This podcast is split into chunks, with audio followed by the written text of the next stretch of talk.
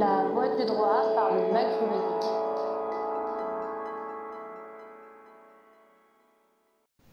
Bonjour et bienvenue sur La Voix du droit, votre podcast d'actualité juridique.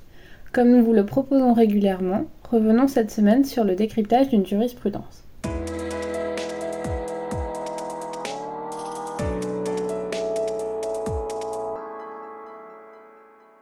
Lorsque l'on aborde les droits de la femme enceinte sous l'angle du droit du travail, il est un principe très rapidement acquis par les étudiants en droit, celui d'être particulièrement vigilant concernant les décisions prises à l'encontre de cette catégorie de salariés. La femme enceinte bénéficie en effet dans l'entreprise d'une protection particulière qui la protège de toute discrimination du fait de son état de grossesse, empêchant notamment que soit prononcé son licenciement durant son congé maternité, pendant les congés payés qui suivent immédiatement ce congé, mais également durant les dix semaines qui suivent cette absence. Seule la démonstration d'une faute grave ou l'impossibilité de maintenir le contrat de travail pour un motif étranger à la grossesse ou à l'accouchement peuvent faire exception à cette protection absolue. Au-delà des durées légales de congé maternité prévues par le Code du travail, tout médecin qui estime que l'état de santé de la femme enceinte ou de la mère est susceptible de la mettre en danger ou de compromettre la grossesse peut décider de lui prescrire un congé pathologique durant lequel la salariée bénéficie de la protection contre les discriminations et le licenciement du fait de sa grossesse. Ainsi, et pour citer les dispositions du Code du travail,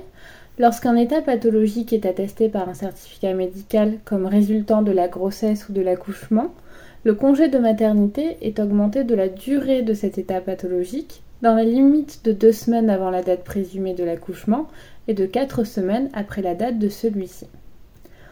Encore faut-il que le médecin atteste du lien entre la grossesse et l'état pathologique et accomplisse les formalités nécessaires, comme nous l'enseigne une récente décision de la Cour de cassation.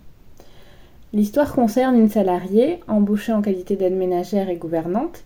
licencié pour faute grave, qui conteste son licenciement au motif que la sanction disciplinaire a été prise alors qu'elle se trouvait en arrêt maladie et n'allait pas tarder à bénéficier de son congé maternité.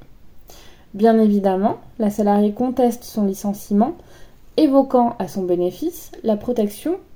contre la mesure du fait de son état de grossesse.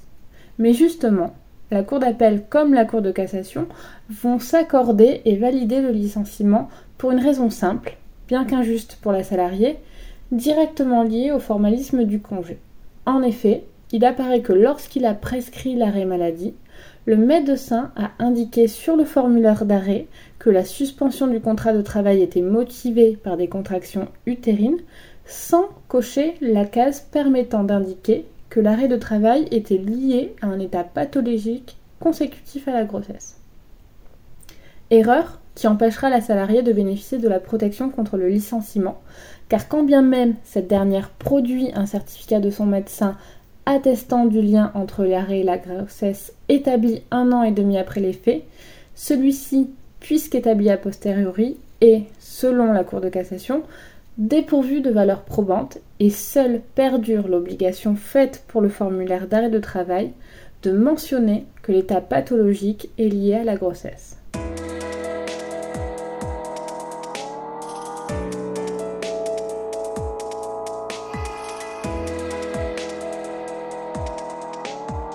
La voix du droit par le MAC juridique.